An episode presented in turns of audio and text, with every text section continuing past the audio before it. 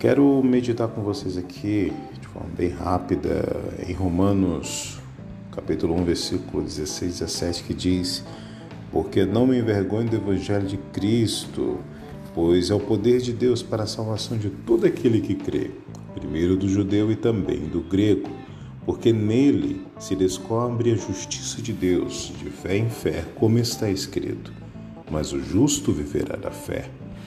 Eu fiquei curioso aqui, meditando na, no ponto que Paulo fala, porque não me envergonho. Aí me surge a pergunta: por que, que Paulo é, não se envergonhava do Evangelho de Cristo?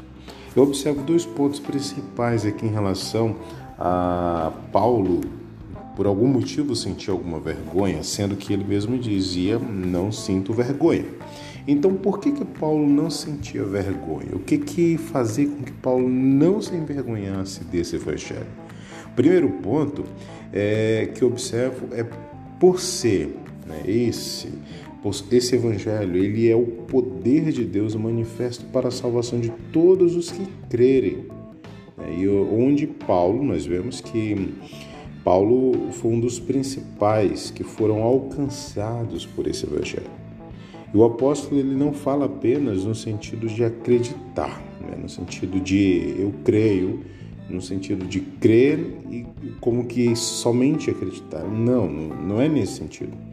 A gente vê que Paulo fala no sentido de crer porque o evangelho lhe trouxe uma completa transformação em todas as áreas da sua vida. Né? E a gente vê que essa transformação, ele até chega a falar, né? por exemplo, em Romanos, Romanos 12, 2, quando ele vai falar que o cristão não pode se conformar com esse mundo, mas deve transformá-lo pela renovação do próprio entendimento, ou seja, o evangelho ele é tão poderoso que nos tira as vendas que de alguma forma nos impediam de enxergar o mundo como de fato o mundo é. Né? Ou seja, esse evangelho nos incentiva a uma mudança, a uma transformação da própria vida, e isso em todos os aspectos. Né? Então, o primeiro ponto é que esse evangelho é o poder de Deus, né, para transformar, mudar a vida a vida é, daquele que acredita.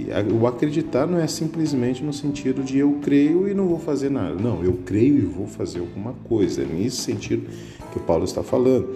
E o segundo ponto que me chama também a atenção, e eu entendo que é um motivo de Paulo não se envergonhar, é que esse evangelho ele não é poderoso apenas para tirar as vendas dos olhos, mas para incentivar a uma renúncia voluntária de tudo aquilo que éramos e tudo aquilo que éramos em prol, né? Essa renúncia é tudo em prol de Cristo, né? Ou seja, Paulo, o próprio Paulo ele chega a dizer, por exemplo, em Filipenses 3:8, ele chega a dizer o seguinte: "Tenho também por perda todas as coisas pela excelência do conhecimento de Cristo Jesus, meu Senhor, pelo qual sofri a perda de todas essas coisas e as considero como esterco né, para que possa ganhar Cristo. Então, nós vemos aqui esses dois pontos principais. Por que, que Paulo não se envergonhava do Evangelho? O primeiro que é o poder de Deus para a salvação de todos os que creem. Não creem somente, eles creem e tomam atitude de mudança. O segundo ponto é que este evangelho te incentiva a uma renúncia voluntária, voluntária de tudo aquilo que não te agrega em Cristo, que não te alinha em Cristo, né? E tudo isso em prol do, de Cristo. Né? Que Deus abençoe que essa palavra possa falar muito mais na vida de cada um de vocês.